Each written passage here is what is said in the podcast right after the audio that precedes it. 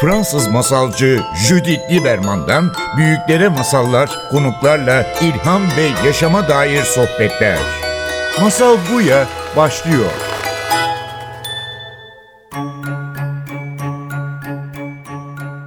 Masal Buya'ya hoş geldiniz. Bugün stüdyoda Mustafa Ruhi Şirin'le birlikteyiz. Hoş geldiniz. Hoş bulduk. Çocuk Vakfı'nın kurucusunuz yani ve aynı zamanda burada bizim masamız birçok kitapla kaplı birçok çocuk kitapları var. Ben 22 saymıştım ama daha fazla var aslında.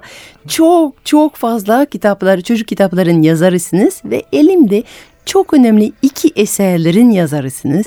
Biri Bir Nehirin Kaybolmayan Akışı, Türk masalların yeniden doğuşu öteki masal atlası daha önce bildiğim bir kitap bu. Onun tekrar baskı çıktı. Çünkü 90'larda yazdığınız bir kitap ama çok çok önemli bir eser bu. Masal kültürü yazıları masal hakkında bence okuyabileceğimizin en iyi iki eserler gerçekten çok önemli. Özellikle bu dönemde masallara tekrar ilgileniyoruz, tekrar bakıyoruz ve siz çok toplu ve çok bilgilendirici iki eser veriyorsunuz bunun için. Masal Atlası ve Bir Nehir'in Kaybolmayan Akışı. Sizinle bugün masal konuşmak için bir araya geldik. Ama başlamadan önce size şey sormak isterim. O kadar çok e, sanat masalları yazan, eski masalların yeniden yorumlayan, masal hakkında kitap yazan bir insansınız. Çocukken Size masal anlatıldı mı acaba? Anlatılmışsa kim anlattı ve var mı? Hala çocukluğunuzdan bu yana sizinle beraber kalan bir masal var mı? Sevgili e, Mira'nın anneci ben çocukken hiç masal dinlemeden büyüdüm. Onun için hayal okulumu okuduğum masallar açtı ve öyle bir yolculuğa başladım. Bu aslında çok ilginç. Evet. Bu da belki de çocukluğumda kuş dili konuşurdu kadınlar. Ha. Ve çok soyut bir dünyaydı benim için. Bir türlü kavrayamazdım kuş dilini kuş hmm. diliyle anlattıklarını. Çünkü onlar konuşurken e, daha sonra öğrendiğim masal analarına benzerlerdi. O Prop'un hmm. sözünü ettiği masal anası gibi bir masal anası. Yani sanki dersiniz o benim gözümde daha sonra bir ezop oldu. Hmm. O anlatılar. O bakımdan masallara başlangıç yapmam da çok genç yaşta baba olmamla ilgili. 21 evet, yaşımda baba oldum. 21 yaşında. Evet o nedenle çocuğuma e, ne okuyabilirim e, diye düşündüm. Eşim öğretmen o da neler seçelim diye düşünürken evet masalları okuyarak e, masal edebiyatıyla yolculuğum başlamış oldu. Benim için masal bir hayal okulu. Evet. Bakımdan. Peki ilk yani bu birçok ebeveynlerin kafasına takılan bir soru. Yani birden çocuğumuz oluyor hı hı. ve diyoruz ki ha ne anlatacağım masal anlatacağım. Sonra birçok ebeveyn masal kitapları açtığı gibi hemen geri kapatıyor çünkü korkuyorlar masallardan. Ha, bu masallar içinde çocuğuma anlatmaya cesaret edemeyebilirim. Bir, bir sürü şeyleri var değil mi? Yani kurtlar, küçük kızlar yiyorlar, işte hmm. devler var, işte şiddet çatışma var. var, şiddet var. Birçok ebeveynler masal anlatmaktan korkuyorlar. Siz bu konuda ne düşünüyorsunuz ve var mıydı sizin için böyle bir tepki? Yani 21 yaşında baba oluyorsunuz, hmm. kitaplar açıyorsunuz. Şaşırdınız mı bulduğunuz masalları? E, çok şaşırdım. O yıllarda 1970'li yılların ortaları bu kadar çok e, masal kitabı da yoktu. E, radyo sanki bir hayaldeki arkadaştı. Radyoda e, anlatılan masallar vardı. İşte onun belki bir yararı oldu. En azından dinleyerek çocuklarına e, masal yolculuğu bir şekilde armağan etmiş oldular. Ama e, burada önemli olan sadece çocuk değil, gerçekten sözünü ettiğiniz çerçeve çok önemli. Halk masallarının hemen hemen hiçbiri çocuklar için yazılmadığı için annelerin bu kaygısı, pedagojik kaygısı yerinde ve doğru. E, buna karşılık güncellenmiş masallarda da sorunlar vardı. Yani halk masalını yenileyenlerin kitaplarında da sorunlar vardı. Öte taraftan çeviri masallarda da benzer sorunlar vardı. Siz az önce sözünü ettiğiniz gibi. Kırmızı başlıklı kızdan başlayalım. Bu sorunları aşmak aslında annenin, babanın önce masalı okuması ve onu içselleştirmesi ve o masalı çocuğuna yeniden kendisinin anlatması gerekiyordu. Ne kadar da önemli bir şey söylüyorsunuz. Bu yani yapılama- çok önemli. Evet, bu yapılamadığında biliyorsunuz çocukla iletişim de kuramaz masal. Yani okunan masal hiçbir zaman anlatının yerini dolduramaz. Çok çok önemli. Her çocuğun bir uçan alısı vardı. Belki bizim annelerimizin, babalarımızın doğduğu çağlarda bu böyleydi. Ama tılsım bozuldu. O bozulmayla birlikte masallar ortada kaldı. Masal anlatıcılarının dizi dibinde büyüyen insanlar çok şanslıydı bu bakımdan. Yani Yaşar Kemal çok şanslı. Çok şanslı. Ben de onlardanım yani o anlamda ben de kendimi çok şanslı sayıyorum. İşte ben en şanssız olanlardanım. Çünkü annemin bana masal anlat anlatacak zamanı da yoktu. E, bu önemlidir. Babamın altı buçuk yaşımdayken vefat etmesi nedeniyle e, inanın anlatacak e, zamanı yoktu. Başınız sağ olsun. Teşekkür ederim. Onu bir eksiklik olarak görmüyorum. Ama beni e, belki de dinlediğim türküler de yolculuğa çıkardı. E, evet arada köyümüzden gelip geçen kasabamıza destan e, satmaya gelen çerçiler vardı. O onların anlattıkları, onların kısa anlık anlatıları bile benim için bir hayal e, dünyasıydı, bir yeni e, dünyaydı. O bakımdan belki benim masal, masal edebiyatı, klasik masal, iyi masal, masal edebiyatında kanonik eserleri o genç yaşımda okumuş olmam işte benim içimdeki masalcıyı ortaya çıkardı ve önce masallar için şiirler yazmaya başladım. Masal şiirler diyebilirim. Ve o, o şiirlerden biri şu an önünüzde Masal Kızı. Sizin belki o yaşlarda değil daha çok daha yeni bir zamanda yazdığınız bir şiir. Ama madem söz şiiri gelmiş acaba e, şimdi bizim için bu Masal Kızı e, şiir okumak ister misiniz? Ee, okuyayım. Em, 26-27 yaşında yazdığım bir e, şiir bu. E, çoğu çocuğun da ezberlediği bir şiir. Daha çok kız çocuklarının nedense. E, halbuki e, hiç cinsiyet ayrımı yok şiir. Çok güzel, çok güzel bir şiir. Masal kız. Kaf Dağı'nda doğan güzel, sensin masalların kızı. Yerde iyilik perisi, gökte kalbimin yıldızı. Bir an görelim yüzünü. Gel de otur bahçemize. Gelemezsen de üzülme, sihirli narı sun bize. Bir göz açıp kapayınca dünyanın bir ucundasın. Bir an kalbimin içinde, sonra devin avucundasın. Ne şirin bir kızsın böyle, benziyorsun bir meleğe. Dua edelim seninle, ellerimiz değsin göğe. Söyle yerine masal kız, gökten yelkenler biçelim, sana mektuplar getiren beyaz bir gemi seçelim. Çevir tılsımlı yüzü, güneş girsin evimize. Bütün rüyalar renklensin, selam söyle devimize. Seni bir ilkbahar günü en yoksul çoban görürmüş. O an mutluluktan uçar, sen gidince üzülürmüş. Mavi masal ülkesinden uçup gel de uçur bizi. Başına bir taç yapalım çocukluk sevincimizi. Çok teşekkür ederim. Çok güzel. Evet. Demek ki çocukken anneniz size masal anlatamadı ama siz masalları kendi kendinize okudunuz ve onları sindirdiniz ve ilk önce onlardan şiirler olmaya başladı. Evet. Ve ondan sonra onlardan kitaplar ve masallar hakkında da kitaplar ve gerçekten çok e, üretken bir hayal gücünüz oldu. Çok e, güzel masallar oldu. Çok da e, kitaplarınız çok ödül de toplamış yıllar içinde. Bu masal atlası ve bir nehirin kaybolmayan akışına geri gelmek isterim. Bu kitaplar bu sene tekrar baskıya girdi. Bu da belki bizim masalla daha büyük bir ilgi olduğunu gösteriyor değil mi? Yani çünkü 90'larda basılmış bir kitap birden işte yıl 2019 e, tekrar basıldı. Sizce neden birden insanlar tekrar ilgilenmeye başlıyor masala? Ya da böyle bir ilgi görüyor musunuz? Yeniden bir ilgi görüyor musunuz? Bildiğim kadarıyla UNESCO'nun bilgi notlarına göre dünyada çocuklar için en çok basılan kitap türü masal.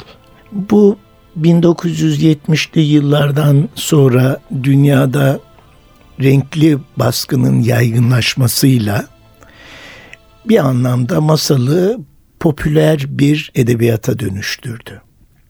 Bugün masal dediğimizde popüler çocuk kültürünün en önemli, en renkli kompartımanı.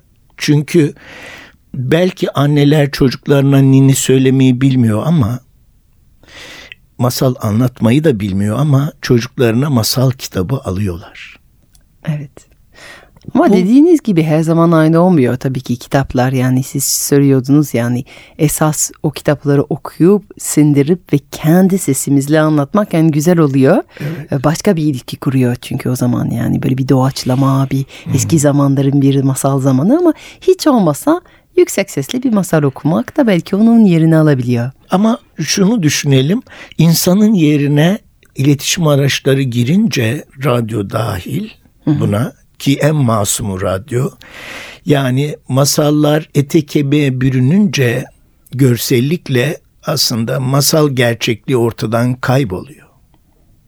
Ontolojik olarak o masal değil artık. O dönüşmüş, araçsallaşmış. Reklamlarda bir öykü, anlatılan masallarda bir öykü, hatta destanlarda. Oysa tılsımı bozan iletişim araçları karşısında en önemli olan insan sesiyle çocuğun yolculuğa çıkmasının engellenmesi. Yani bebeğiyle bebeğine ninni söyleyen anne, bebeğiyle konuşan anne, bebeğinin ilk sorularını cevaplandıran anne baba, aile ortamı, yüz yüze, göz göze bakışmak, o göz göze bakarken anlatısı, ve onun dünyasında düşünün açılan kapılar işte tam bir hayal okulu.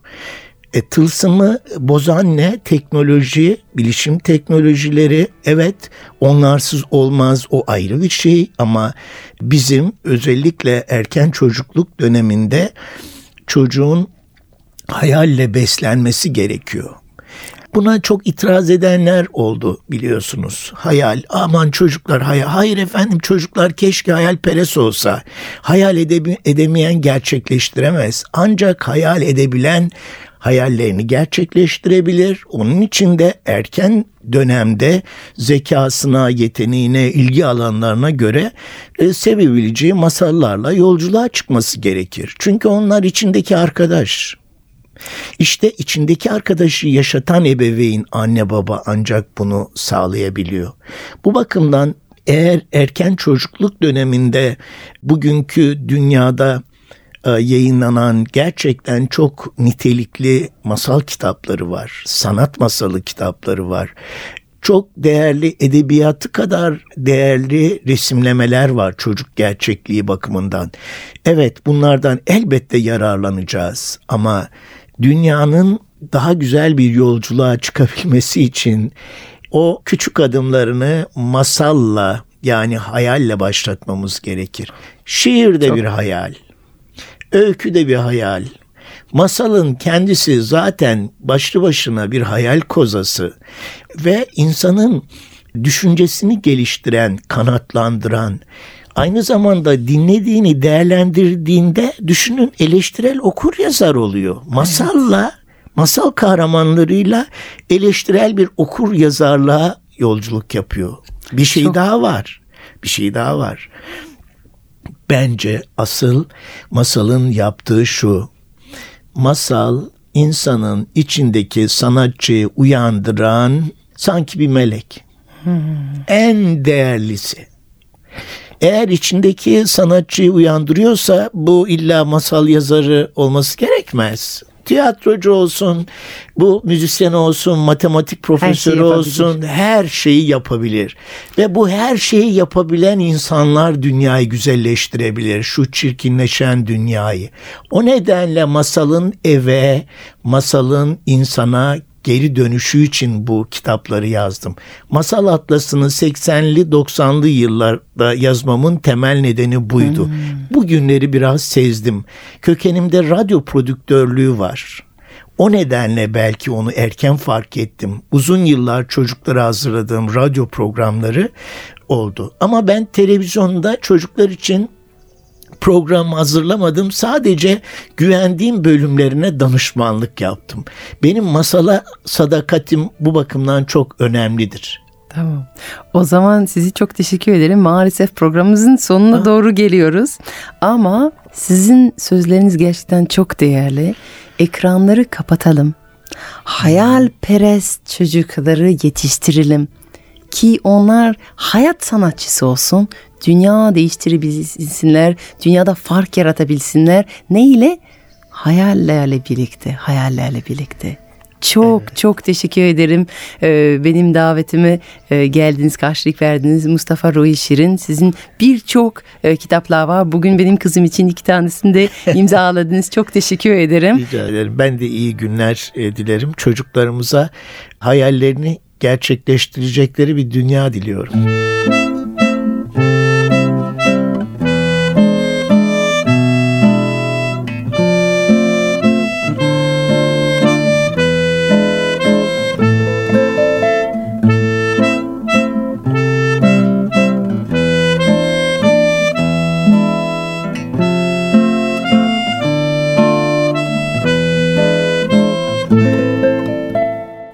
Bir diyarda ordunun zaferini haber alan imparator çok sevindi. Ülkesinde güzelliğiyle övülen yeni bir diyar eklenmişti ve artık biraz daha büyüktü. Ama bu yeni bölgeyi görmeye gidemezdi. Sonunda onun gibi meşgul bir insan bu kadar çok vakti yollarda harcayamazdı.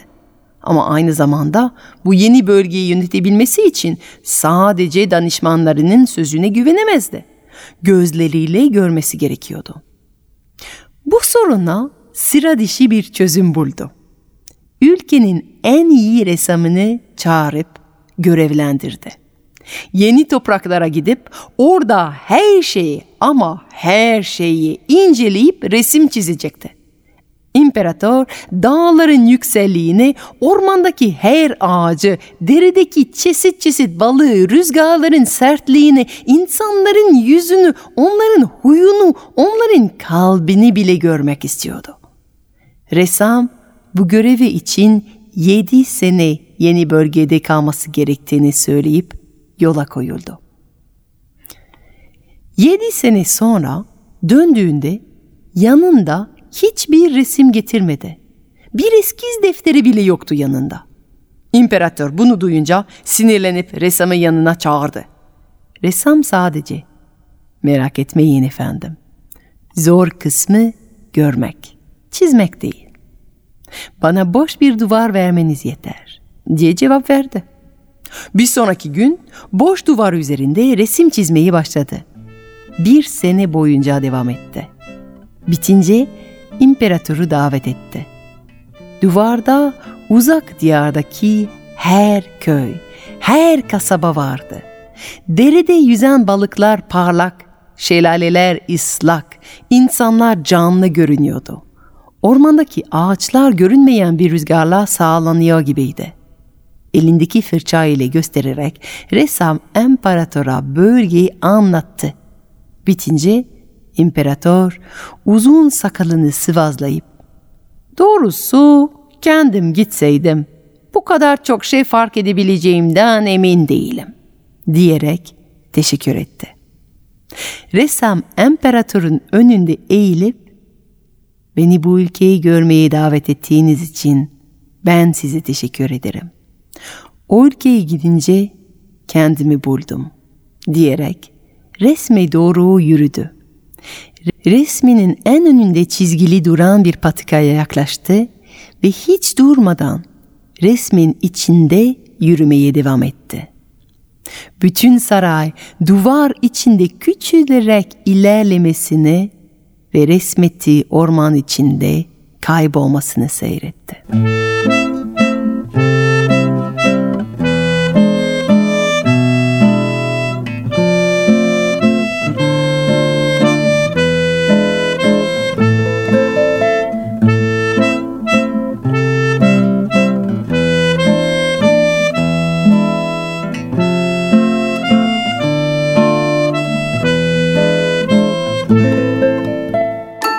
Fransız masalcı Judith Lieberman'dan büyüklere masallar, konuklarla ilham ve yaşama dair sohbetler.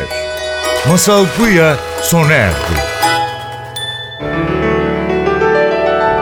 Programın tüm bölümlerini ntvradio.com.tr adresindeki podcast sayfamızdan dinleyebilirsiniz.